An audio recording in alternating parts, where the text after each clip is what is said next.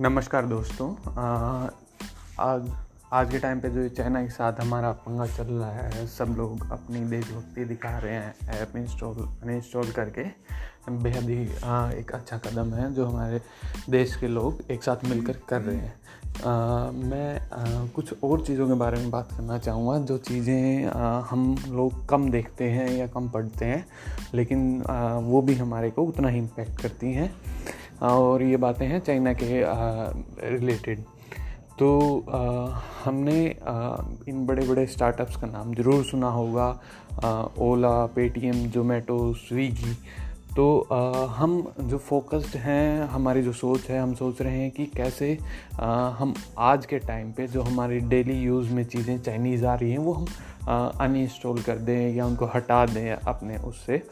तो लेकिन एक बड़ी टेंशन वाली बात भी है इसमें जो सामने आई है एक। इंडिया टुडे की रिपोर्ट बताती है कि जनवरी से लेकर मार्च तक 2020 में करीब तीस हज़ार करोड़ रुपए चाइना हमारे स्टार्टअप्स में लगा चुका है जो कि एक सोचने वाली और एक बेहद चिंता करने वाली बात है।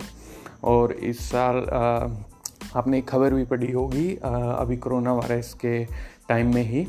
कि H D F C bank में एक परसेंट हिस्सेदारी चाइना के बैंक ने खरीदी है। उसके बाद ज़रूर भारतीय सरकार ने एक अच्छा रूल अच्छा नियम लाया है कि जिनसे हमारी ज़मीन जुड़ी हुई है, जिन देशों से, वहाँ अगर वहाँ की कोई कंपनी हमारे यहाँ इन्वेस्ट करना चाहे तो उससे क्लियरेंस लेनी होगी। ये बेहद ही एक अच्छा कदम है और तो जैसे कि हमारा फ्यूचर होने वाला है तीन चीज़ों में। तीन चीज़ें जो बड़ी तेज़ी से बढ़ने वाली इस कोरोना वायरस के बाद से ऑनलाइन एंटरटेनमेंट ऑनलाइन एजुकेशन और ऑनलाइन जो हमारा टेक्नोलॉजी जितनी भी चीज़ें हैं।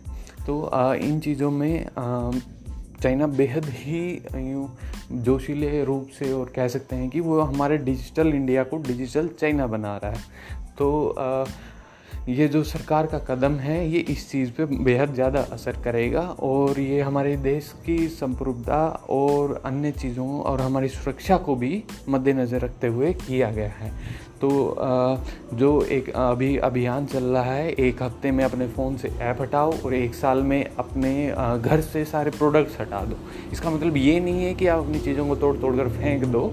इतनी मूर्खता शायद कोई ना कर दे। ये एक बेहद ही हंसने वाली चीज़ हो जाएगी कि हमने पैसा लगाया और अपनी ही चीज़ तोड़ दी।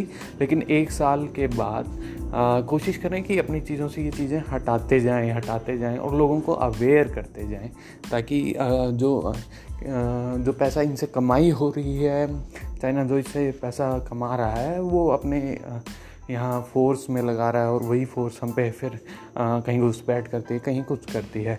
तो ज़रूर नहीं हर आदमी जाके बोर्ड पे ही बॉर्डर पे ही लड़े।